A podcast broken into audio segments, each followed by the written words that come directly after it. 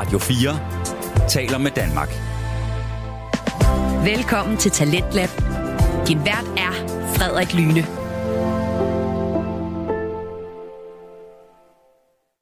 Velkommen tilbage til time 2 af Talenter på Radio 4, programmet som præsenterer til det bedste og mest underholdende fritidspodcast. Vi er i gang med en lille miniserie, hvor jeg undersøger, hvad talent det helt præcist er. Og i sidste time, der hører vi blandt andet et interview med Sune Schmidt Nielsen, som er udviklingsdirektør i FC Københavns talentafdeling. Og jeg blev derfor en smule klogere på, hvordan man blandt andet kan lede efter talent. Og dertil så hørte vi også en god del af en anden miniserie fra netop de to podcasts, Frygtelig Fascinerende og En ting i gang, som har slået hovederne sammen og lavet to afsnit om Tjernobyl-ulykken.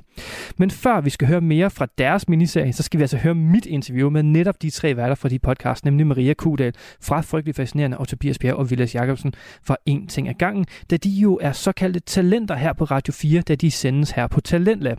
Og jeg er derfor nysgerrig på, hvordan det er at være med i vores talentforløb på her. Hvad har de fået ud af det, og ser de egentlig dem, dem selv som værende, ja, det man kalder det, talenter. Så nok, fra, nok snak fra min side. Lad os høre interviewet. Det kommer lige her. Hej Tobias Villas og Maria. Hej. Hej. Hej så. Ja, det er sådan lidt akavet, når der er tre, man skal sige hej til, og de skal, man skal vente på, de svarer. Men det er fair nok. Tobias og Villas, I er værter på podcasten En ting ad gangen, og Maria, ja, du er så vært på Frygtelig Fascinerende. Og jeg har jo inviteret jer med ind i studiet, for jeg er i gang med sådan en lille miniserie, hvor jeg undersøger begrebet talent, for jeg mener, det er ret vigtigt, at jeg ved, hvad det er, nu når jeg arbejder med det. Og øh, i den forbindelse, så har jeg talt med en komiker, Oliver Stanescu. Han vandt øh, Zulu Comedy Gallas talentpris i 2022. Øh, vidste egentlig godt, det, det lukker? Eller, Nej. det er lukket, Nej. Zulu Comedy Gala. Det er egentlig heller ikke. Damn. Ja, så han er jo sådan officielt, som han sagde, det sidste talent inden for comedy. Sådan, ja. Så det var, det var hans, i hvert fald hans take på det. Jeg synes, det var meget fedt. Nå, derudover så har jeg også snakket med øh, Billy Adamsen, som har forsket i talentbegrebet og havde nogle virkelig interessante pointer, som vi nok skal komme omkring. Og så har jeg også talt med Sune Schmidt Nielsen, som er udviklingsdirektør i FC Københavns talentafdeling. Og jeg kom ind til at tænke på, øh, ser I fodbold, nogen af jer? Til tider. Jeg har hørt om det. Du har hørt om, ja, okay. Aldrig. Aldrig, okay. Men så, så kigger jeg over mod dig, Tobias. Altså, ser du fodbold bare sådan generelt, eller er der et hold, du holder med, eller? Øh, jeg tror, hvis jeg bor sammen med folk, der ser fodbold, så har jeg set rigtig meget fodbold. Især Champions League og Premier League. Okay. Og øh, I ser det bare, hvis det dukker op? Eller Danmark. Sådan, Nej, altså, Ja. hvis Danmark var i øh, verdensmesterskabsfinalen for hele verden, så skulle jeg noget andet den dag, det blev vist i fjernsynet. Altså, jeg ser aldrig fodbold. Okay. Så okay. også selvom de var- skulle til VM-finalen. Ja, Ja. i hele verden. I Ja. hele I verden. hele verden. Hele verden. Okay. Så vil jeg ikke øh, Ja. se det, nej. Okay. Jeg, jeg, jeg tror, jeg vil sige, altså, hvi- hvi- hvis der er sådan nogle EM og VM og hvor Danmark er, der, der, der, så følger jeg med. Okay, fair nok. Nå, nå. Nå, og så, øh, ja, så er ideen jo så, at jeg skal tale med jer, for vi kalder jo jer for talenter, fordi I er en del af Talentlabs, og det er jo så derfor, I er her. Men før vi lige springer ud i at snakke om talent og så videre, så vil jeg også gerne lige høre bare, hvad I skal bruge sommeren på, så øh, Vilas. Nu ved jeg godt, at øh, før vi optog det her, at vi gik i gang med optagelsen, der sagde du ikke så god til fremtidsplaner, men øh, du må da have et eller andet, du har planlagt til sommeren, Ja, det har, jeg skal lave en masse eksperimenter, basically. så du skal arbejde. Jeg skal, jeg skal arbejde en del, ja. Okay. Øh, der er nogle øh, hårde deadlines på nogle fondansøgninger, og øh, jeg skal finde noget grundlag for at søge de fonde. Okay, okay. Fint. Øh, Maria, laver du noget lidt mere spændende? Ja, jeg skal lave noget sindssygt spændende, fordi jeg rejser til England lige om lidt. Så Okay. jeg skal fem dage til London, og så skal jeg fem dage sådan lidt nordpå op og besøge familie. Så jeg, mm. jeg er bare jeg er fuldstændig max sommer ready nu. Kan, kan vi forvente en en lignende dækning af England, ligesom det var, da du var i Japan? Korea. Nå, Korea, undskyld, det er rigtigt da. Øhm, det burde jeg måske. Altså nu har jeg lige, jeg har lige lavet sådan en sommerplan for, hvad der skal komme hen over sommeren. okay. Og modsat Villa, så er jeg jo kæmpe planlægningsmenneske, så jeg, we, we can't avert, or I will go into meltdown. øhm, så, men det, det kan være, det kommer efter, efter ferien. Så. Mm. Tobias? Ja, jeg tror, jeg laver en villas og arbejder også. Okay. ja. Altså, Exciting stuff.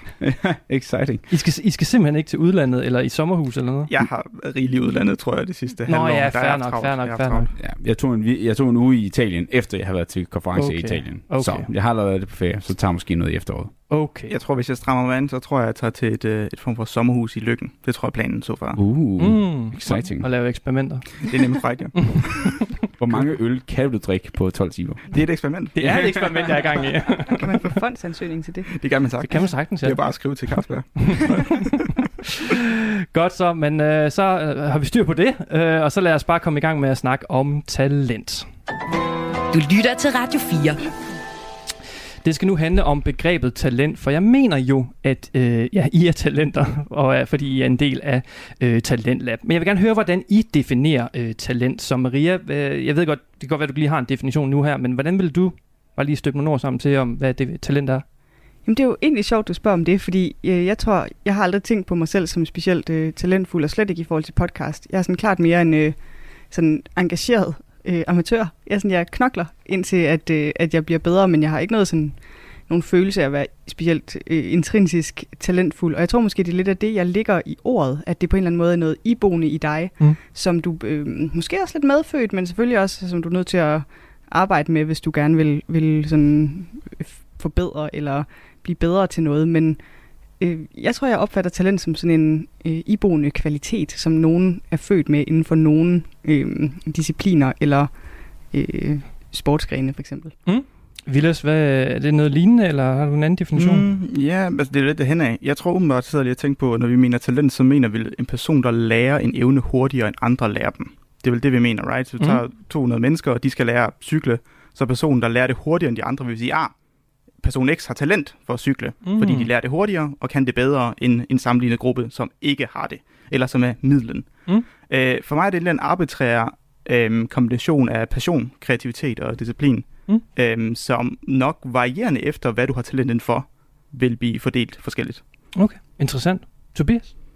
Ja, jeg tror for mig er der et, øh, en del af det handler om alder også, fordi jeg synes også, tit- det, synes jeg, jeg synes det er også svært at kalde mig selv for talent, for jeg synes det er for gammel til at være. Okay. øh, hvor jeg synes, at der er noget talent i, at man siger, at når der er nogen, der er rigtig god i forhold til sin alder, det hvis vi hører, hører dem, der er talent inden for atletik, så er det altid, når det er, er 13 år gammel, og har allerede deltaget i øh, senior-VM eller et eller andet, fordi de er virkelig dygtige. Så er det et talent, fordi de er gode tidligt. Mm. Så der er potentiale for meget mere, mens at, øh, der er nok også en del af det, der handler om held, og så mm. Hårdt arbejde, som også Maria nævnte. Så der er simpelthen en, en aldersgrænse for dig, når det kommer til talent. Nok, nok også, det er nok fordi, når jeg tænker talent, tænker jeg mest atletik. Og der vil det altid Okay. være, eller ikke atletik, men også af sports generelt. Ja. Øh, ja. Men hvad nu hvis, nu ser vi bare lige sådan et tænkt eksempel, jeg begynder at begive mig ind i naturvidenskab, og jeg, jeg har ikke gjort det før, og jeg mm. er nu snart 30 år, og jeg er bare pissegod til det. ja, det er rigtigt. Hvis du så, hvis du så ja, som nok som uh, Villa sagde også, hvis du Mm. på meget kort tid bliver rigtig, rigtig dygtig, Mm. bare sådan med det samme finde ud af noget mega godt, eller bare kan have et flair for det med det samme, mm. Og man ikke engang behøver at hjælpe dig med at gøre noget. Okay, han er fandme talent. Okay. Det er rigtigt nok. Så måske også er mængden af tid, man har brugt på det. Mm.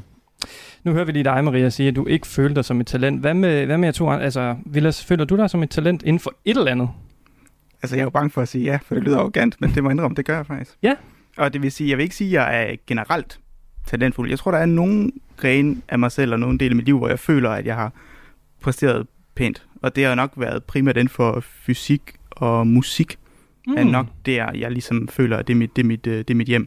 Mm. Øh, altså, jeg har spillet utrolig meget musik i mit liv, og jeg har lavet en hel del fysik også rundt omkring øh, i verden på nuværende tidspunkt. Jo. Så jeg føler, det er to ting, hvor jeg godt kan sige, at der, må, der har jeg måske rykket mig hurtigere end gennemsnittet. Mm.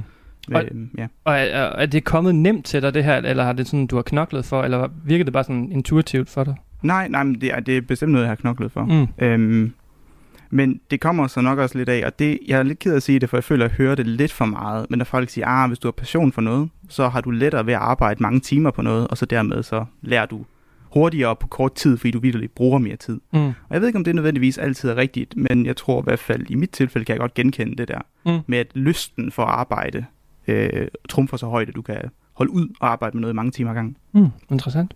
Tobias, er du et talent? Mm, nej, det, Nej. Det vil jeg ikke sige. Ikke rigtigt. Jeg tror, det, jeg tror for mig, det handler det om, at jeg nok har øh, for mange interesser, så jeg aldrig bliver rigtig god til noget.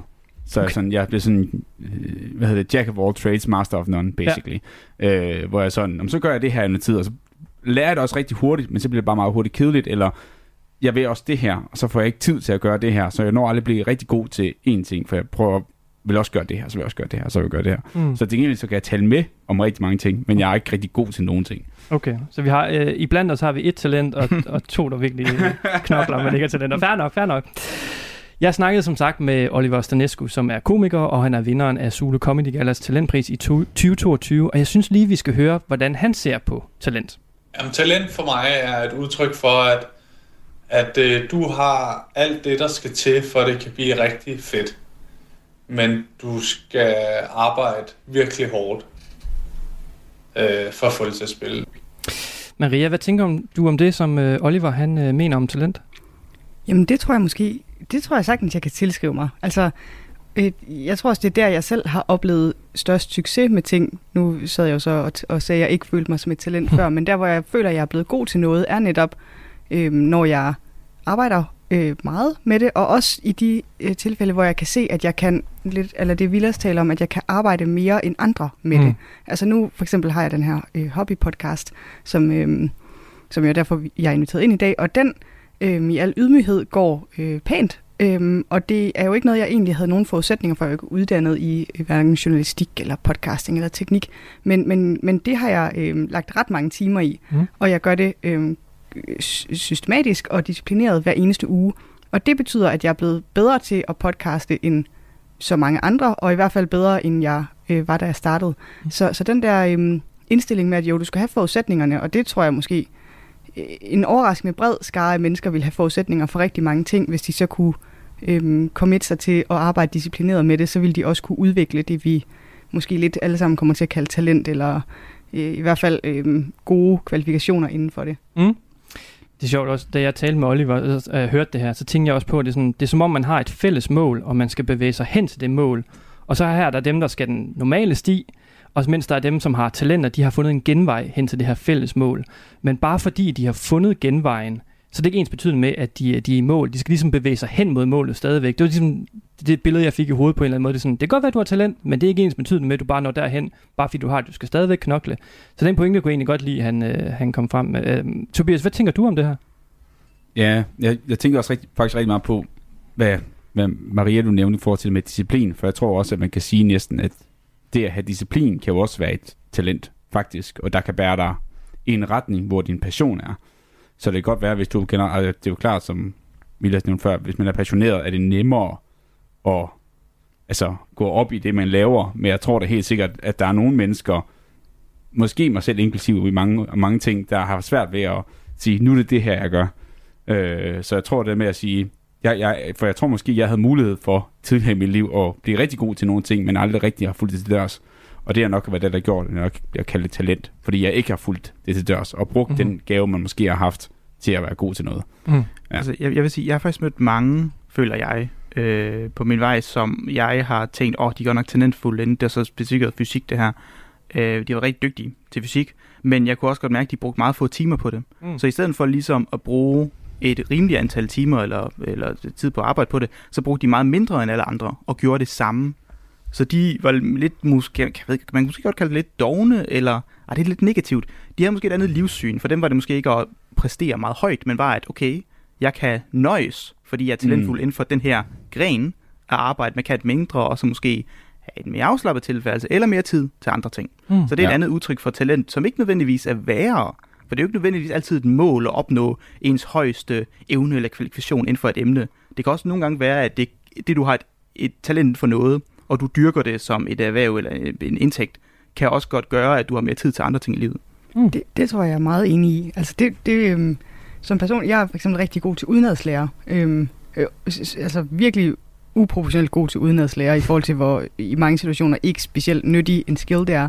Men øh, nogle tidspunkter, hvor det er en virkelig nyttig skill, det er, når man skal til øh, mundtlig eksamen. Mm. For så kan man lyde, som om man ved sindssygt meget, selvom man egentlig ved meget, meget lidt, og man egentlig ikke helt forstår det. Men man kan i hvert fald sige det på en måde, som er øh, velformuleret. Så, så det, det der med, at jeg sådan havde situationstegn talent for det, hjalp mig da igennem nogle eksamener, med klart mindre arbejde end nogle af dem, som havde sværere ved at huske, mm. øhm, huske ting. Så der, der kunne man sådan, så kunne bruge det til at være en mere, en mere laissez-faire indstilling til sin skolegang, for eksempel. Interessant. Øhm, hvis vi så lige vender os mod Talentlab, det var ikke mig, der rekrutterede jer til Talentlab. Det går ud fra, at det var Kasper, der dengang kontaktede jer alle sammen. Hvad tænkte I egentlig, da I blev kontaktet af Kasper og præsenteret for det her talentprojekt her på Radio 4, øh, Tobias? ja, det er sjovt at sige, at Kasper kontaktede os. Det er jo ikke det, der skete. Det skete ikke? Nej, vi, øh, vi fandt jo Talentlab på øh, jeres hjemmeside. Okay. Og så skrev vi til jer, for det var det, der stod, man skulle gøre. Mm. Og så sagde Kasper så, du må gerne komme ind.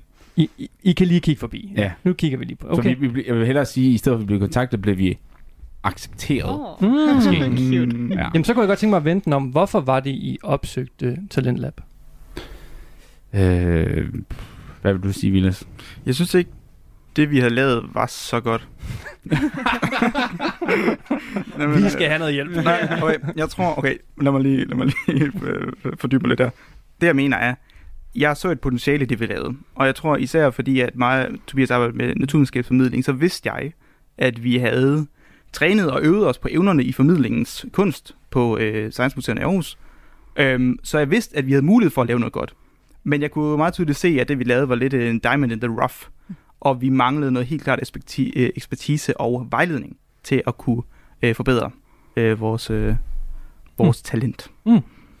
Maria, øh, blev du rekrutteret, eller kontaktede du også Talent Lab? Øh, Jeg blev, jeg blev rekrutteret, Ja. øh, men jeg kunne sagtens have fundet på at kontakte Talent Lab, hvis jeg havde opdaget, at det, at det var der. Jeg, jeg, havde bare ikke, øh, jeg havde bare ikke fattet, at jeg var en diamond in the rough. Jeg havde bare sådan, look, at, look how I shine. Men det havde, det havde, det havde Kasper set.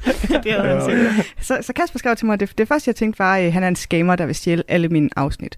Yes. Og så da jeg ligesom fandt ud af, at Radio 4 fandtes, og, og ja. han ikke ville snyde mig, så tænkte jeg, det har jeg brug for det her. det er godt, at nogen kan, en voksen kan hjælpe mig med, med hvad jeg skal gøre. Og Ja. lidt, lidt øh, eller det Villa siger sådan, altså jeg, jeg øh, overforberedte mig rigtig meget til de første afsnit, og jeg brugte enormt meget tid på at lave sådan nogle stemmeøvelser på YouTube, hvor man Mm. skulle tale med en amerikansk accent, alle mulige ting. Mm. Og, og det lød bare stadig ikke... Altså, jeg bare, kunne bare godt stadig høre, at jeg er ikke en indtalingens mester. Og jeg ved ikke, hvordan jeg selv skal rykke mig mere, end det jeg allerede gør. Så jeg tænkte sådan, det er godt at få hjælp til mm. det her. Men, men det er ellers meget rigtigt. Vi har virkelig brug for dine afsnit, og øh, også jeres afsnit. Det er også derfor, vi er jo ind. Vi vil virkelig bare gerne have noget, så vi kan proppe det i vores radio. Men, øh, vi vil også gerne hjælpe jer, det er ikke det. Men, øh, hvor, hvor længe er det nu så, I har været i Talentlab hver især? Altså, hvor lang tid har en ting ad gangen været i Talentlab? Siden november 21, har jeg lyst til at sige. Okay. Det ved jeg ikke. Halvandet år, er halvandet år, ja. Tror okay. jeg. Ja. Og Maria? Lidt det samme, tror jeg. Måske okay. september 21. Mm. Ja. De øh, forventninger, I så havde til Talentlab, hva- altså har, har vi levet op til det, eller havde I, synes I, det, øh, havde I forventet mere, eller hvordan synes I, det har været indtil videre at være et talent i Talentlab? Jeg synes, det har været øh, meget nemt.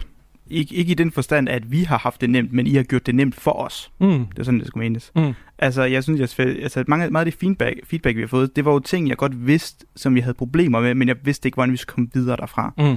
Fordi jeg tror, da jeg hørte på noget af det første, vi lavede, der var det meget klart for mig, at jeg var meget bevidst om, at jeg lyttede til det. Og når du lytter til noget, du virkelig nyder og synes er virkelig lækkert, så tænker du ikke altid over, at du lytter til det, for så falder du bare ind i det. Mm. Og så ved man, at du har noget godt. Det er sådan, jeg tænkte. Og jeg kunne mærke, at jeg blev ved med at være opmærksom på, at jeg lyttede til det. Og så vidste jeg, okay, der er et eller andet, der er galt i vores flow, Mm. i den måde, vi har struktureret vores ting, der er for meget udstikker, og det ved jeg i hvert fald, det ved jeg noget, vi har talt om, for det der med, at du går ud af en, en, en sidevej, Mm. og aldrig rigtig komme i mål, og så gør det, at hele samtalen bliver lidt ustruktureret, lidt svært at følge med i, og lidt svært at nyde. Øhm, så der har været masse ting i forhold til struktur, som jeg har nydt rigtig meget. Mm. Og så også noget øh, så simpelt som at lave, øh, eller ikke så simpelt, men som at lave en god introspeak, og få taget lytteren godt ved hånden fra starten af, så de har lyst til at lytte til mere end 5 sekunder. øhm, ja. Hvad, øh, Tobias? Fuldstændig enig, ja. og så tror jeg også bare, at det der med at komme ind og få den direkte feedback, både på både per afsnit, når man får et feedback, Mm. men også at komme ind til møder med jer, både Mm. enten med dig eller med Kasper, eller begge to, og så snakke om de specifikke ting, og hvor skal man på vej hen, og hvad er mulighederne, og så selvfølgelig også de workshops, vi har været på, har man har fået virkelig meget ud af. Mm. Ikke mindst i at øh, snakke med jer, men også at møde andre, der laver podcasts, Mm. også bare for at kunne snakke om de helt du ved, ting som alle, som, der er ikke særlig mange, jo, der, man siger jo, alle laver podcast, men der er stadigvæk ikke så mange, der gør det alligevel. Så det der med at snakke med nogen om, hvad struggles der kan være, om Mm. det er, og, og hvor har du provider, eller, ja. nå, hvad gør du, hvad for noget udstyr bruger du fra, til, og hvor ofte poster du, og hvordan får du fat i det her, alle mulige åndssvage ting, som man måske ikke lige får snakket med om, med folk om jo. Mm. Det synes jeg også har givet helt vildt meget. Det var godt. Maria, hvad, hvad, med dine forventninger? Eller har vi levet op til det? Jamen, altså, jeg stjålede klart mindre fra mig, end jeg havde regnet med. Altså, det, der synes jeg... øhm, og så, hvad jeg egentlig forventede, altså... Jeg, jeg, har fået, jeg har fået helt vildt meget ud af feedbacken. Altså, jeg, jeg føler virkelig sådan, det har... Apropos genveje, du snakkede om før, mm. så har det fandme godt nok hjulpet på nogle ting, som jeg bare... Noget, som jeg tror ville have taget mig overvis, hvis jeg overhovedet nogensinde selv var nået frem til sådan, at okay, måske kunne du prøve at gøre det her. Det, det, det kan man bare få leveret, fordi der har siddet nogen, som har gjort sig umage og har lyttet grundigt til det, man laver, og så bare skrevet, hvad de tænker om det. Og det, det er virkelig værdifuldt. Også øhm, altså sær, særligt i starten, hvor jeg ikke havde ret mange lyttere, så der var jo ikke nogen til at sige, sådan, at det egentlig godt, og min far synes jo altid, det er, flot, det er rigtig godt. Og, så på den måde, så, så kan det være rart at, at få nogen, som ikke øhm, nødvendigvis elsker en ubetinget, som mm. siger, øhm, hvad med det? Og så har jeg jo altid været meget sød og givet øh, meget konstruktiv feedback, og ikke bare sagt, det går nok dårligt, måske skulle du finde dig en anden hobby. øhm, men så netop det, som Tobias også siger, noget jeg blev overrasket over, var det der netværk af hobbypodcaster. Mm. Både hvor meget det har betydet for min motivation, men også at vi har lavet sådan nogle crossovers, hvor vi altså, har lavet afsnit sammen, som mm. bare har gjort, altså som solopodcaster har det givet sygt meget ny energi, og bare sådan, det sætter virkelig ild i maven, når, mm. når man kan samarbejde med nogen om det. Interessant. Jamen, det, jeg er virkelig glad for at høre, at I har fået noget ud af det, ellers så skulle vi også til at måske lukke og slukke, hvis det var ellers. Men altså, fedt lige at høre fra jer. Nu synes jeg, vi skal prøve lige at kigge på måske, øh, om der er en bagside af medaljen på det her talentbegreb. Du lytter til Talentlab på Radio 4.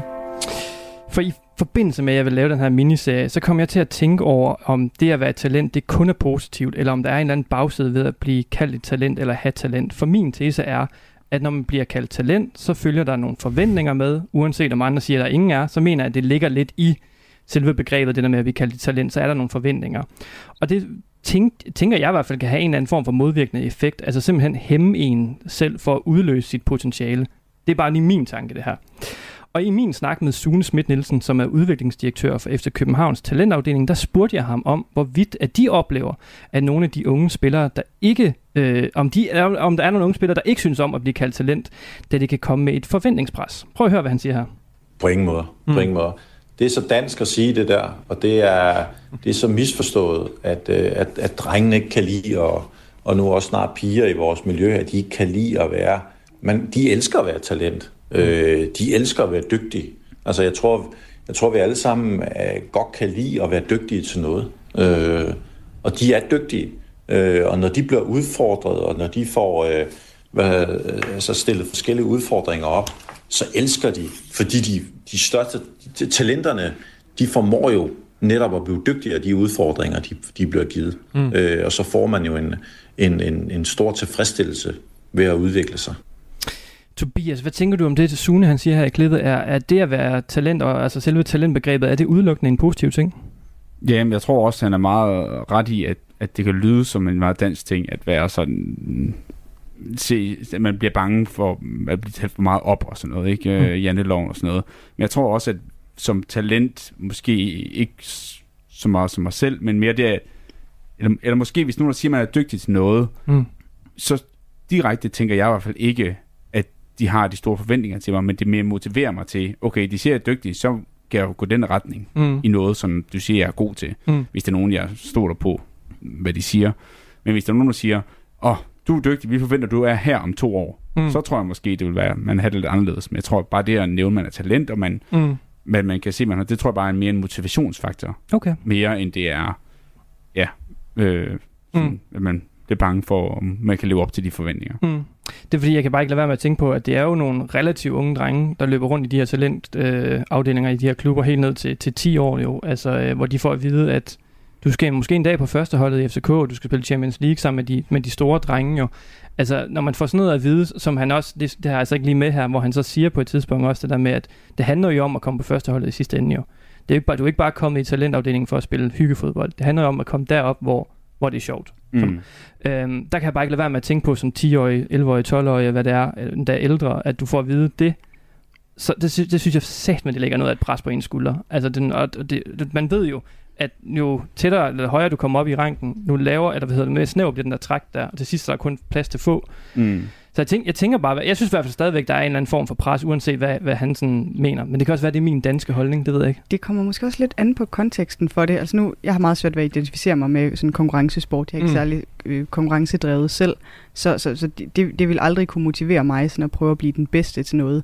Men der er også stor forskel på, som Tobias lige nævner, at og at nogen siger, at vi forventer, at du bliver mm. den bedste til det her, eller vi ser, at du er god til det, så derfor vil vi give dig den her mulighed for at udvikle dig.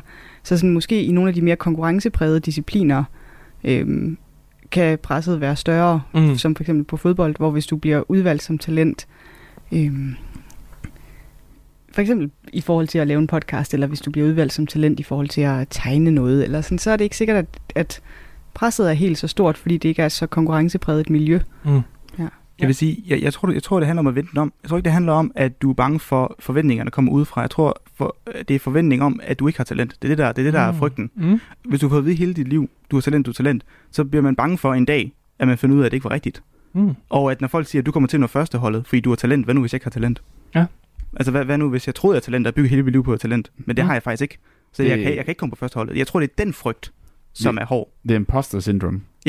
Den, den tror jeg er værd. Du, kan- jeg kunne kun tale ud for, for ja, faktisk egen erfaring. Det var noget, jeg strugglede rigtig meget med på fysik. Fordi i gymnasiet, der var jeg kommet videre noget, der hed Fysikolympiaden, og klarede mig godt der. Så jeg havde en klar forventning, og jeg havde håbet på, at jeg ligesom havde talent. Mm. Og så var jeg, så jeg, jeg, var- jeg, jeg, jeg, jeg, jeg husker, jeg, det, det var faktisk øh, de første, sådan, nu siger jeg de første fire år af studiet, det var faktisk hele studiet. det meste, langt det meste af mit studie, der var jeg utrolig bange for, at jeg ikke havde talent inden for fysik. Og det øh, udspillede sig i, at jeg var utrolig bange for at lave de teoretiske øvelser, vi har fået for, de opgaver, vi skulle lave. Fordi jeg havde en frygt for, at hvis jeg kiggede på opgaven, at jeg ikke kunne løse den, eller ikke ved, hvordan jeg skulle lave matematikken. Fordi jeg tænkte, at så ville det bevise, at jeg ikke havde det talent, som jeg troede, Mm. jeg havde, eller som folk havde fortalt mig, jeg havde. Mm. Så det resulterede i jo et rigtig dårligt studiemønster, som udspillede sig i, at jeg kiggede på de der opgaver i aller sidste sekund. Altså det var sådan en time før, vi skulle ind til, vi skulle ind og tale om dem og lave dem og præsentere dem. Og tænkte, ej, nu er jeg nødt til at kigge på dem. og så var jeg jo fuld stress, fordi jeg, du, så skal du sådan speedrun en masse Mm. mm. teoretiske øvelser, ikke? Og- øh, det har jo nok ikke øh, hjulpet mig Nej, øh, okay. besynderligt meget. Nej, hold det, det er sjovt. Altså, nu, nu ved jeg ikke, måske det, jeg har lavet, også bare lidt nemmere end fysik. Øhm, men det, den der følelse af, jeg, jeg tror altid, jeg har haft sådan en følelse af, at hvis jeg øh, gør det og gør mig umage, så kan det godt være, at jeg ikke bliver den bedste. Det kan så også være lige meget, men, men jeg, så skal jeg nok kunne i hvert fald være med.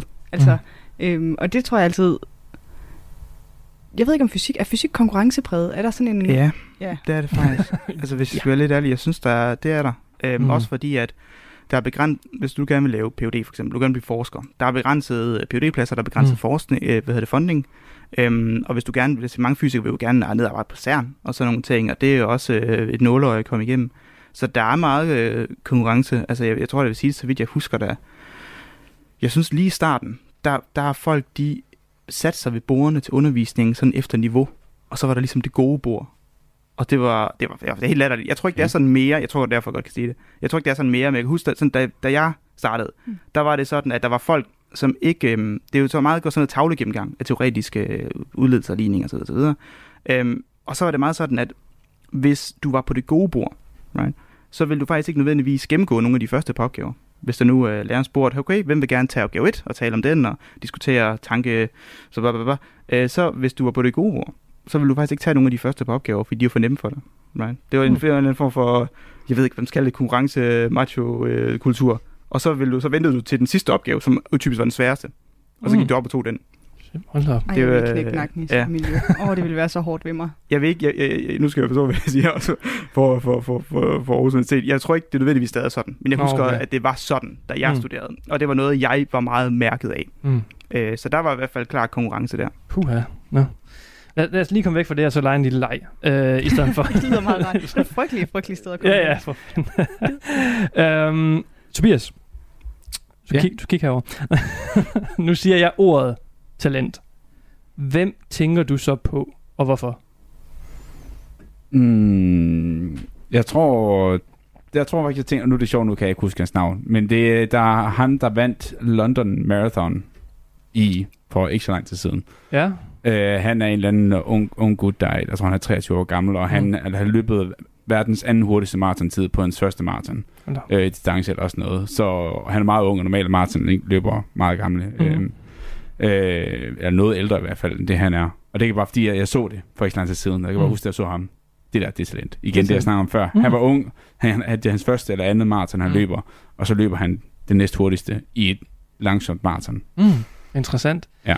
Maria, talent, hvem tænker du så på? Ja, nu havde jeg tid til at forberede mig, mens Tobias snakkede, og så, så glemte jeg at tænke på nogen. Altså, af en eller anden grund, så popper Mathilde Anhøj ind i mit hoved, men det er også bare, fordi jeg er lidt forelsket i hende, tror jeg. Og hvem er det der? Jamen, hun er øh, podcaster og radiovært. Hun okay. laver sådan noget, øh, hun laver både Matador-podcast og Disney-podcast, og så er hun øh, du ved, sådan lidt vred feminist og rigtig sjov. Og, sådan.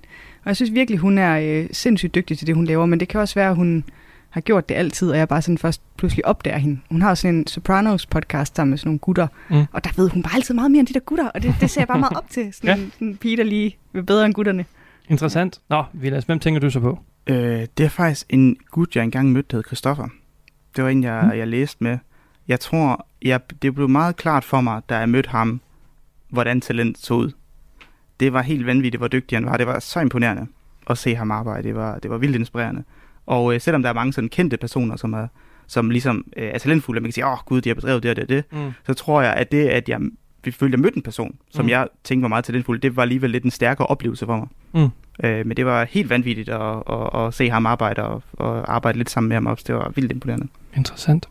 Jeg synes også lige, I skal høre, hvad Billy Adamsen, som blandt andet har forsket i talentbegrebet, hvad han svarede, da jeg bad ham om at fortælle mig, hvem han tænker på, når han hører ordet talent. Og jeg tror aldrig, I vil kunne gætte, hvem han tænker på. Ja, ikke, for jeg tænker ikke på nogen. Du tænker simpelthen ikke på nogen? Nej. Øh, øh, øh, han er lidt speciel, ham her Billy. øhm, fordi at øh, jeg, jeg, jeg lægger ud med at skal interviewe ham om talent, og jeg tænker, nu skal vi rigtig nørde det her med, er det, er det arv og miljø, er det nogle kvaliteter, man har, eller et eller andet. Og det første, han lægger ud med at sige, er, at øh, man kan simpelthen ikke øh, definere talent, og det findes muligvis ikke. Og prøv, lige- prøv, lige at, prøv lige at høre det her, hvor han prøver at definere talent. Det, det, det er det første jeg spil- spørgsmål, jeg stiller ham. Ja, det kan jeg faktisk ikke. Øh, og det var også det, der fik mig til at undre mig over, hvad det egentlig er, vi er med at gøre, når nu alle taler om talent og talentrekrutteringsprogrammer og den slags. Og grunden til, at jeg ikke kan, det øh, hænger simpelthen sammen med, øh, med den kendskærning, at selve begrebet talent er det, man inden for sprogpsykologien kalder for et tomt udtryk. Og det betyder, at det er betydningsmæssigt eller meningsmæssigt tomt. Forstået på den måde, at der ikke kun er én betydning, men at det faktisk er et ord, der rummer mange betydninger. Så, øh, så det betyder, at hvad der er talent for mig, er ikke nødvendigvis talent for dig, eller en tredje, eller en fjerde, eller en femte person. Og når det er, at vi har med sådan et begreb at gøre, og vi har med et begreb, vi bruger på denne her måde til at rekruttere dygtige øh, medarbejdere inden for alle mulige forskellige brancher, ja, så siger det sig selv, så er der jo et særligt problem, øh, når det er, at vi ikke ved, hvad det egentlig er, det betyder.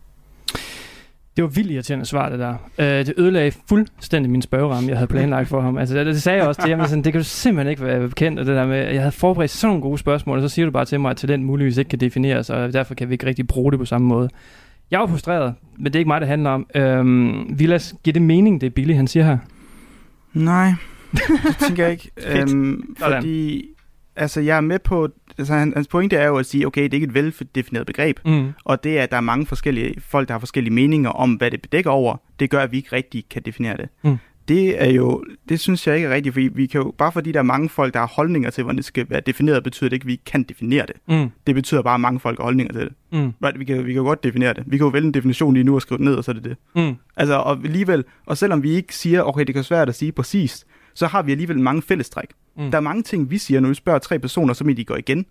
Right? Så bare fordi, at en person ikke har et klart svar, så betyder det da ikke, at der er en klar sammenhæng i en eller anden bred forståelse af ordet talent. Øhm, så, øhm, så, så det ved jeg ikke, om jeg, jeg, jeg er enig i. Mm. Altså, jeg, jeg, jeg kan jo vælge et vilkårligt andet ord, Mm. og så kan jeg bede 100 mennesker om at definere det, og så vil de nok også sige noget, der ikke er det samme, Mm. fordi de, der ikke, de kan vide måske ikke, hvad definitionen er. Mm. Men der vil stadig være en klar rød tråd i det, Mm. som vi talte om passion, evne til arbejde, disciplin, øh, hurtig udvikling i forhold til gennemsnit. Altså, der er nogle klare parametre der. Lige her på faldered, Maria, er du, hvad, hvad tænker du om det her? Jamen, jeg, jeg er mere tilbøjelig til at... Øh, og, og, og Ja, okay. Altså, øh, Vilas er den klogeste, jeg kender, så selvfølgelig har Vilas ret, når han siger, at, øh, at det ikke giver mening. Men jeg, jeg tror, at jeg... Netop fordi, at jeg også i starten var sådan lidt, åh, betyder talent at være god til, eller betyder det at være god til uden at arbejde for det, eller være god til at ikke arbejde så meget for det, så synes jeg også, det bliver sådan en... For mig er det i hvert fald også svært sådan at indkapsle, hvad jeg egentlig forstår ved begrebet. Og derfor Mm. mm. tror jeg også, at, at Altså, det giver i hvert fald ikke mening at rekruttere efter talent, før Mm. mm. vi ved, hvad vi mener, når vi siger talent. Altså, så Mm. kan vi lige så godt sige, at vi skal rekruttere nogen, der er gode til det her. Eller Mm. vi skal rekruttere nogen, der kan lære det. Eller, så, så på den måde, så, så kan jeg godt forstå, at, at sådan arbejdet med et begreb, som vi ikke har defineret, Mm. er svært. Og at jeg i hvert fald også, da jeg lige skulle sidde og svare på, om jeg selv var talentfuld, eller hvem der var talentfuld, havde lidt svært ved at, at, at sige, hvad jeg egentlig mente med talent. Interessant. Uh, Tobias, du får desværre ikke lige lov til at svare på det her, fordi vi er simpelthen ved at være ved vejs ende, så uh, jeg smider simpelthen lige den her på. Du lytter til Talentlab på Radio 4. Tobias, Villas, Maria, mange, mange tak for, at I lige gad at snakke med mig om talent, hvad jeres tanker var. I prøvede lige at gøre mig lidt klogere på det. Jeg er stadigvæk lidt frustreret, kan jeg godt mærke, over det hele det her, men øh, det er også mange tanker. Men først og fremmest bare tak, fordi I gad at snakke med mig. Velbekomme. Ja, velbekomme. Du lytter til Talentlab på Radio 4. Vi er i gang med aftens time 2 her i Talentet på Radio 4, hvor vi er i gang med en sommerminiserie, som kigger på, hvad talent helt præcist er. Og vi har nu både hørt fra Sune Schmidt Nielsen, som er udviklingsdirektør i FC Københavns talentafdeling, og så har vi også lige hørt min interview med de tre Radio 4-talenter, Maria Kudal fra fritidspodcasten Frygte Fascinerende, og så ikke mindst også fra Tobias Bjerg og Vilas Jakobsen fra En Ting af Gangen. Men vi er ikke helt færdige nu, da vi lige skal høre lidt mere fra de to podcasts samarbejde, som udmundede sig i to afsnit omhandlende Tjernobyl-ulykken. Så lad os høre lidt mere fra den serie, hvor vi slap i første time. Og det begynder at spike rigtig hurtigt energi på grund af alle de her, hvad hedder det, den her, fordi det, det tager så lang tid for control rodsene at komme ned. Det er noget med, at de kun kan rykke sig, hvad er det, 0, 40 cm per sekund eller sådan noget. Eller sådan Mm. noget. Og den er, den er 7 meter stor, den her reaktor. Så det tager lang tid for de her control rods at komme ned. Og temperaturen begynder at stige, stige mere og mere og mere. Og så bliver der dannet så meget damp nede i reaktoren, at de her øh, fuel rods, som holder uranet, de, de brister, de knækker. Og så mener man så, at fordi de knækker på grund af den øh, hurtige stigning i varme, så kan den ikke få nogle af de her rods længere ned til at styre den her proces. Og så begynder det at gå seriøst galt. Nu begynder temperaturen at stige vildt ukontrollerbar. Og der sker så en, øh, der begynder at dannet så meget øh, damp nogle steder, hvor du gerne skal have gjort det. Ja. Så der sker sådan en dampeksplosion, som er den første af de to eksplosioner, der forekommer. Og det sidste, man måler af energi, det var jo, at som sagt, jeg sagde, den fungerer normalt ved 3200 megawatt. Den sidste energimåling, man får ud, for det hele bare er gone, den er på 30.000 megawatt. Og den, øh, systemet er lavet til at køre ved 32. 100. Ja. Ja, så det er 10 gange så højt. Yes. Og der er skaden seriøst sket. Og så går det, og går det, så går det alvorligt galt. Og så får vi en nedsmeltning. Er det det, man kalder det? Ja, fordi du har en, en ustabil, øh, hvad hedder det, øh, reaktion, som bare ligesom lø- løber løbsk, det lavinen, ikke? Og der, du har ikke kontrolleret ikke, hvor mange neutroner, du, der er frit tilgængelige for ja. at lave spaltning, øh, fordi du har ikke dine rods nede eller noget, så det går bare helt amok og producerer så meget energi, det kan. Ja. Fordi at netop, at for hver tre neutroner, der bliver dannet, de får alle sammen lov til at indgå i nye Ja, ja, ja, ja. reaktioner. Og så, så, så er skaden egentlig sket. Så, så, er det, så, er vi, så er vi done. Boom. Yep, boom. Og så er der gået 80 timer. Ja, og så sker der også det, at det er faktisk grineren, at øh, de for at spare penge, så havde de ikke et... Øh, på alle øh, moderne kraftværker, så har du øh, et lovkrav, at hele reaktoren skal være sådan contained. Så du skal ligesom have en basically en container, som er om, omkring hele reaktoren, som kan holde det hele, Mm. hvis alt går galt. Den, der havde de lige tænkt, det er lidt dyrt, øh, for det var faktisk også, dengang brugte man det også. Så de har bare puttet et rigtig stort låg op på toppen. Som var så fløj af. Ja, som så fløj til. Nej. Okay. Uden, uden at jeg skal selvfølgelig recap alt det, du lige har sagt, Villa, så virker det i hvert fald som om, at det har været en, for det første nogle, altså en stor mængde af designfejl og Ja. dårlig timing og dårlig planlægning med hele deres energiforsyning i Ja. hele landet, og så nok nogle Nogle dårlige beslutninger. Du Rigtig, override rigtig systemet for at fjerne control rod systemet ikke kan. Ja. Du kommer under. Altså, der er så mange ting, der er galt her. Altså, Ja. ja. der er så mange ting, der er galt. Så, så man kan sige, at, at ja, det er virkelig sådan en ting, hvor at hvis du har sådan en stort atomkraftværk, du står for, så skal du virkelig, altså du skal nærmest lave 50 eller 20 forskellige fejl, Ja. før det går galt, og du skal gøre det på det helt rigtige tidspunkt. Altså Præcis. det er nærmest fuldt den der, et perfekt kobo til, hvordan gør jeg det helt forkert. Ja, og der er bare så mange ting, man har indført efter det. Og okay. det skal også siges, der er ikke nogen andre reaktorer i verden, der har det der øh, grafit i bunden for at booste. Altså det var også det, der problemet var, at de havde de her på pokker grafitstænger, som mm. når man så sænker ned, så skaber det lige et lille boost. Ja. Øh, fordi de, de erstatter noget vand, som øh, prøver at holde styr på mængden neutroner til at booste. Det findes ikke i nogen andre systemer. Det var unikt for den her reaktortype. Alright. Jamen, det tror jeg egentlig var et rigtig godt opsummering af de fatale 24 timer, øh, der. Ja. forårsagede den her nedsmeltning. Ja. Og så tænker jeg, Kunne Jack Bauer have reddet dem? Ja, ja. Og det er et godt spørgsmål. film eller fakta? Øh, nej, jeg tænker, at vi lige fortsætter.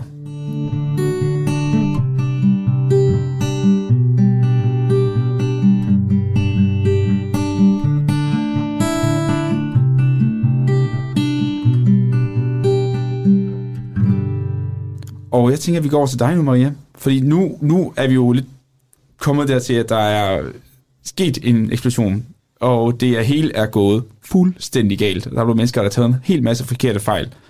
Øh, fatale fejl, kan man sige. Hvad er det så, der sker i... Hvad beslutter de i Sovjetunionen? Jamen, det er jeg glad for, at du spørger om, fordi øhm, fejlene stopper ikke her. Nå, det er klart. Big surprise. Men det har sagt boom i Tjernobyl, og nu står vi så i Sovjetunionen, og øh, det er et, øh, et land, der har mange problemer, men et af deres rigtig store problemer er, at de har brugt øh, de sidste mange år på at øh, udrydde og sende i straflejre alle fjender af systemet og rigtig mange intellektuelle. Og så har man i stedet for øh, på alle poster, hvor vigtige beslutninger skal træffes, så i stedet for øh, nødvendigvis de dygtigste eksperter, så har man indsat de mest loyale partisoldater. Og øhm, nu ved jeg ikke, hvad fysikere og biologer synes om, at det i stedet for er for eksempel en djøffer, der skulle bestemme alting, fordi at øh, de er øh, bedre øh, connected i det politiske system. Men for eksempel, når det så handler om, øh, nu siger jeg bare et helt hypotetisk eksempel, hvordan man stopper en brand i en atomreaktor, så er det bare smart at have fysikere til at, øh, at løse det. Hvis man ikke lige har dem on hand, så kan man jo bare øh, sætte den lokale mellemleder til at sige hans bedste bud. Så øh, det de gør, det er, at de, øh, de udsender øh, brandvæsenet, helt almindelig brandvæsen, brand, brandbil, brandslanger, Gud. og så giver de sig til, så, så, Så fik de bare vand på. Så går de, øh, de går helt tæt på, fordi du skal tæt på sådan en brand, helt op i branden skal du nærmest, og så pøser du bare en masse vand på, fordi du vil gerne, du, det brænder, det vil du gerne have Ja, stoppet. det er det brænder, der det brænder, brænder der også på det der forbandede grafit, fordi det oxiderer pisse meget, så du skal have en masse øh, systemer for at holde det ikke til at oxidere. Og det ender med at være de der grafit, der brænder også. Og, Ja. ja det er noget Og der har vi så besluttet, øh, som de kompetente mennesker vi er, at vi sender nogle brandfolk derover. Vi giver os til at, at slukke det. Og så må det sådan set også være godt med det. Altså, vi beslutter os for, at det her det er en upser. Vi holder den lige for os selv. Altså nu har vi ligesom gjort, hvad vi kan. Vi har sendt nogle, nogle brandfolk afsted. Det er den viden og de ressourcer, vi har. Og så siger vi det ikke til nogen. Måske evakuerer vi den nærliggende by Pripyat, men vi har ikke helt besluttet os for det endnu. Det er der, vi er. Det, det er det, vi gør. Så det giver op på at slukke branden, basically. Ja, og med vand. For Ja. almindelige brandfolk. Mm. Der er, øh, du ved, folk, der redder katte ud af træer og sådan noget. Det er dem, vi, vi, sender, vi sender derhen. Øhm, men så den 28. april, så sker der noget i Sverige på en målestation. Fordi øh, der kan de nemlig pludselig måle forhøjet radioaktivitet, når de går gennem sådan en sikkerhedsmåler, de har. Og nu, jeg kan ikke helt se billedet for mig. Jeg forestiller mig, at du arbejder på en eller anden lille, det er sådan en lille put øh, øh, atomkraftværk, der hedder Fosmark. Det er sådan et lille sted, alle kender alle. Der er ikke de store armbevægelser. Og så, når man skal ind og ud, så går man lige gennem sådan en form for scanner, der lige kan sige, at du er radioaktiv egentlig. Altså det er godt at vide, når man arbejder med radioaktivt stof, tager man det med ud og ind. Ja. Og så en dag, da de møder ind på arbejde, så er de, så er de radioaktive. Ups. Øh, Når, der, når, når de møder ind på arbejde. de møder ind på arbejde.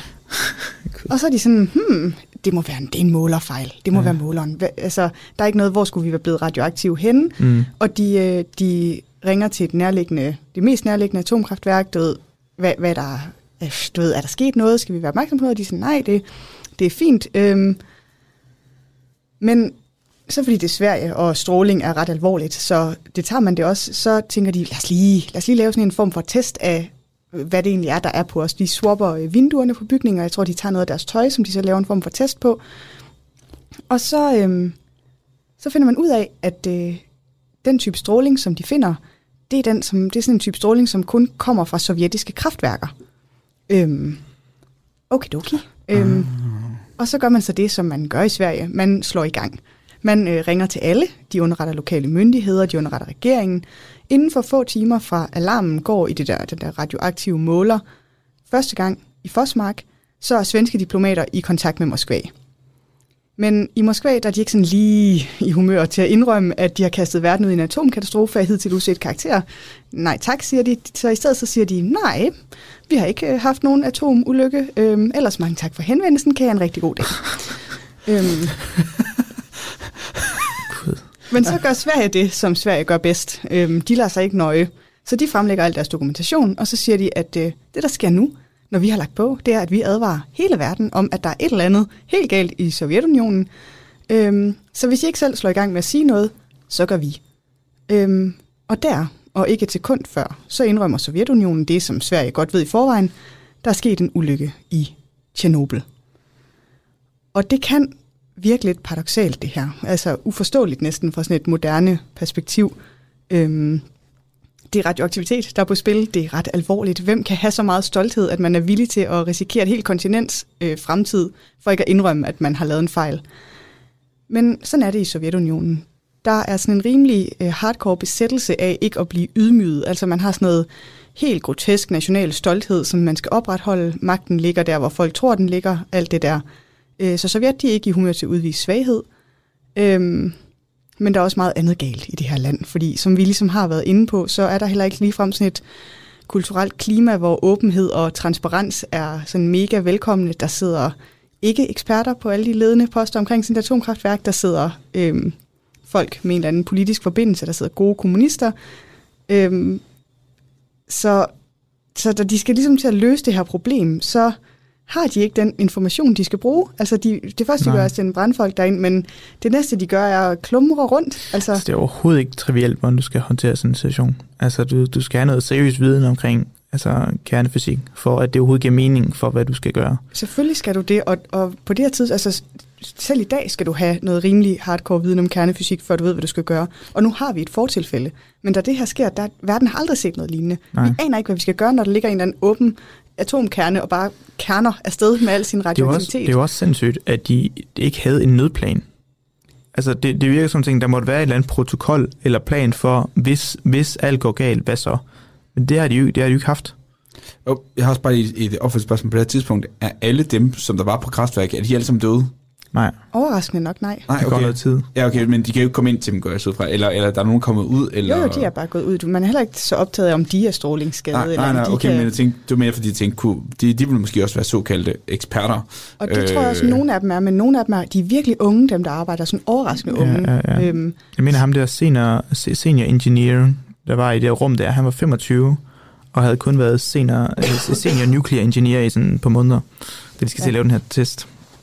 Og så øh, et, et, øh, et problem i øvrigt er, at når man så sidder i sådan et øh, council i Sovjetunionen og skal have fundet ud af, hvad gør vi ved det her, så har vi givetvis de her mennesker fra kraftværket siddende, men de, ikke, altså, de har ikke høj status i Sovjetunionen på det her tidspunkt. Mm. Partifolk har høj status, og dem med høj status bestemmer. Så øh, der kan komme alle mulige rigtig gode og velmenende forslag, men hvis dem, som skal håndtere situationen politisk, er uenige i, at det er det, man skal stille op, så er det ikke det, der sker. For eksempel har de også kun sådan noget ret begrænset måleudstyr, som ikke kan måle ret høj radioaktivitet, så ret længe siger de bare, at jeg kan ikke huske, hvad barn er. De siger et eller andet tal, som at det her, det er et niveau af radioaktivitet her, og så er der nogen, der på et tidspunkt siger, jamen, det er jo bare fordi, din, din måler ikke kan gå højere. Altså sådan, du aner jo ikke, mm. hvad, hvad niveauet er. Hvis det er 10, 20, 30 gange højere, end det din måler mm. kan måle, så ved du det jo ikke. Ja. Så altså, vi mangler ekspertviden. Den ekspertviden, der er, bliver øh, trumfet over, hvis den er politisk upopulær. Det er svært at få samlet en kompetent gruppe, og det er også svært at få samlet en kompetent gruppe, som er villige til at sige ting, der er pol- politisk upopulære, fordi altså på det her tidspunkt er det også et virkelig giftigt klima, hvis du står og siger, øh, vi er ved at udslette hele verden, altså så ender du bare i en eller anden straffelejr i Sibirien de næste 30 år, altså hvis det ikke er det, som er narrativet. Så det, det, er, Jesus. det er også svært at få eksperterne til at sige det, øh, de egentlig bør eller skal sige, og for, derfor er det bare svært at håndtere de komplekse og tekniske udfordringer, som, som de står overfor. Og jeg er glad for, at du siger det her med, at de ikke har forberedt sig, at de ikke har en nødplan. For faktisk, som du siger, så var der et, et andet kraftværk, som nogle år tidligere opdager den her fejl med de her control rods. Ja, ja, præcis. Og det bliver der skrevet rapport over, og det bliver også øhm, det bliver leveret op i systemet. Og så sidder der en eller anden, givetvis en djøffer ligesom mig, ikke, og kigger på det og tænker, ja, lidt grafit. Altså, vi kan ikke stå og makke i. Der er så vidt jeg er orienteret, at det, næste, at det er måske 20 kraftværker over hele Sovjetunionen, der har det her system på det her tidspunkt. Mm. Det skal vi ikke til at makke i at ændre. Det, det er også meget arbejde, er det ikke Hvor det? slemt kan det være? Ja. Det er Ikke? det. Så sidder der en eller anden hysterisk fysiker og siger et eller andet, ikke? Du ved, han lavede en eller anden dum test. Altså, Ja, kan man faktisk bruge det til noget. kan man faktisk Men det er også sjovt, for det, det, er jo så, det er jo så insane, at den store røde knap, der skal slukke alt, den giver et lille spike i, i energisæt. Altså, jeg mener bare, det er, jo- det er jo så counterintuitivt, som det nu skal være. Lad os sige, hvis alt går galt, og du går ud i kontrol, og så går der, så er der et par minutter, eller et minut, hvor du får, faktisk lige øger, øger energien lidt. Altså, hvordan kan det ikke være et rødt flag? Ja. Ja. Altså, ja, ja. Okay. Men hvad ender de så med at gøre noget andet end bare at prøve at bruge vand? Det gør de, fordi øhm, Sverige er jo som, så, som, som sagt øh, presset på, så der bliver øh, nedsat et ekspertteam. Ja, som, så vidt jeg er orienteret, så er der egentlig en, en primær fysiker fra Sovjetunionen, som også er sådan rimelig, han er egentlig en god kommunist, og han er, har meget tillid til systemet, men han er dog også fysiker. Og det taler jo til enhver persons fordel, når de skal løse ja. den her slags problemer. Øhm, okay, det er den værste atomkatastrofe i verdenshistorien på det her tidspunkt. Det er en rimelig vanvittig opgave at stå med og, og skulle løse det, og det, det er derfor, det også er tæt på at gå rigtig, rigtig galt. Altså, i timerne efter eksplosionen, så brænder det bare. Altså, de har forsøgt at slukke det med vand. De der brandfolk er blevet sådan helt strålingsskadet og bare sådan bliver pisse syge over deres hud. De får sådan noget strålingsforbrænding og sådan noget. Øhm, kæmpe røgsøjle står op for bygningen. Den afgiver stråling, så vidt jeg er orienteret, dobbelt så meget stråling som atombomben ved Hiroshima hver time time efter time. Ja, det lyder rigtigt nok. Så et døgn efter eksplosionen, så svarer mængden af stråling til 48 atombomber, som den, der blev smidt over Hiroshima. Altså det er virkelig sådan, det er galopperende katastrofe. Øhm, og det er jo ikke sådan noget, man bare lige slukker, fordi det er en fissionskerne, mm. som brænder med mere end 2.000 grader, så øh, man kan ikke bare pøse mere vand på, vandet fordamper, de kommer ingen vegne. Så i stedet for, så beslutter de sig for endelig at lytte til nogen, som rent faktisk ved, hvad man kan gøre en øh, fysiker, som står i spidsen for sådan et, et team af fysikere, der hedder Legasov. Og han kommer op med den her plan om, at øh, den involverer sand og borsyre. Mm. Og nu har jeg brug for hjælp. Det er en god idé. Jamen det, og, det, det siger, og det lyder også som en god idé for mig, men, men hvad ved jeg? Jeg ved ikke, nu skal jeg lige på, altså det er fordi, bor 10 for eksempel har den højeste øh, reaktionssandsynlighed for at reagere med neutroner. Det er det, du nævnte uh, tidligere, da du snakker om, at man, man havde bor de der ja, rods, ikke? Ja, og det er faktisk direkte relateret til min forskning, for jeg putter faktisk bor ned til nogle celler for at udnytte neutronreaktioner og sådan noget. Så derfor ved jeg lidt om det. Jeg ved så ikke, om det lige bor 10, men det kan jeg kun forestille, at det skal være. Så, så bor 10 og neutroner har den højeste øh, reaktionsrate, eller højst sandsynlighed for at reagere med hinanden. Og det er jo skide godt, fordi vi nævnte tidligere det der med, det handler altid om at kontrollere mængden af neutroner. Okay? Så det handler ikke om at slukke ilden, eller skal man sige, kvæle den med, med ild, eller sådan. Det handler om at sørge for, at alle de neutroner, der bliver dannet, de ikke spalter uran, men reagerer med alt muligt andet, som forhåbentlig ikke er super radioaktivt eller mm. danner masser af energi. Så det der med at putte borsyre på, giver for mig rigtig god mening, fordi så igen, du æder bare en masse neutroner. Øh, sandet er... Altså i forhold til ild, er sand jo en god måde at dræbe ild på, fordi det dræber, altså det, det, det, det er ligesom et brandtæppe, der, lukker, der fjerner ilt. Ja. Og så sand smelt, altså, fordamper jo ikke. Jeg, jeg kan jo ikke lade være med at tænke på brandtrikanten, hvor, den, hvor ligesom det handler om at for eksempel at fjerne ilt, eller øh, mm. og så fjerne varmen, og så de vigtigste ting, fjerne brændsel. Og det er jo ja. det, de gør med bordet. Præcis. Det er at prøve at fjerne det der brændsel, og det kan man jo ikke gøre med vand Nej. eller noget andet. Så det er så bruge et eller andet, der kan fjerne det, som der gør, at det bliver varmt. Det har også den fordel, at når vi taler om det der med, at du sagde, at de kunne måle, de kunne måle det i Sverige, right? Så hvad er det helt nok, de kan måle? Det, de kan måle, det er, at den her røg, som du beskriver, right, den bærer en masse radioaktivitet med sig. Man, man kan tænke lidt på radioaktive materiale som en gas, i mange tilfælde i hvert fald. Så det, det er luftbornt, det, det bevæger sig med vinden, og det, og det, det, det er det, de har set, det er det, de har observeret. Så en anden fordel ved, ved, ved sandet er også, at hvis du kan lukke dertil og stoppe røgen for at stige op, så er du, så er du sluppet af med rigtig meget radioaktiviteten. Fordi at det radioaktive, radioaktive materiale, der bliver luftbornt, er ofte det alfa og beta øh, radioaktivitet, som ikke nødvendigvis har en super lang rækkevidde. Så det der er tilbage, alt det der går godt right, så kan du forhåbentlig få temperaturen ned, du kan slukke ilden, absorbere nogle neutroner for at stoppe reaktionen, og forhåbentlig stoppe mængder røg. Dog kan du ikke slippe af med gammastrålingen, men det er måske nemmere at håndtere. Det er noget stråling, der kan bare passere gennem rigtig mange ting. Du lytter til Talentlab på Radio 4. Du lytter til Talenter på Radio 4, og vi er simpelthen ved at være ved ende på aftens program, og dermed også ved at være ved ende på den her miniserie, som jeg startede i går, som omhandlede, hvad talent helt præcist er. Og vi har været he- rundt i hele manesen, føler jeg. Jeg har talt med folk, der leder efter talent, der forsker i talent, som er talent, og som har vundet priser for at være talent. Og øhm, er jeg så blevet klogere? Ja, det synes jeg, uden tvivl. Men jeg tror også blot, jeg må konstatere, at talent er en flyvsk størrelse, som muligvis ikke kan defineres objektivt, og derfor er det op til den enkelte om at definere, hvad det helt præcist er for dem. Og øh, så kan man sige, efter sådan to døgn her, er det en skuffende konklusion? Måske, måske ikke. Jeg synes bare, at øh, jeg er blevet klogere på de mange forskellige perspektiver, der er på talent, og hvad talent kan betyde for forskellige personer.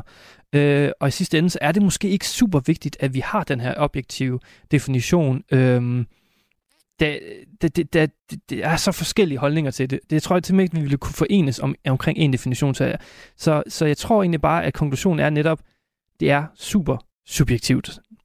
Men vi skal nu til at runde af, og jeg vil altså bare sige tak til øh, Billy Adamsen, som er talentforsker. Jeg vil sige tak til Oliver Stanescu, som er komiker og har vundet talentprisen ved Sule Comedy Gala. Jeg vil gerne sige tak til Sune Smidt Nielsen, som er udvik- udviklingsdirektør ved FC København. Og så også til Radio 4's helt andre talenter, Maria Kudal, Tobias Bjerg og Vilas Jacobsen, for at de hjalp mig med denne miniserie. Og jeg vil derfor også sige, med henblik på de tre sidste øh, navne, jeg nævnte her, at du kan finde flere afsnit fra deres fritidspodcast, Frygtelig Fascinerende og En Ting ad gangen, inde på din foretrukne podcasttjeneste. Og alle Radio 4's programmer, ja, den kan du finde inde på vores hjemmeside og i vores app. Nu er det tid til nattevagten her på kanalen. Tak for denne gang. Vi høres ved. Du har lyttet til en podcast fra Radio 4. Find flere episoder i vores app, eller der, hvor du lytter til podcast.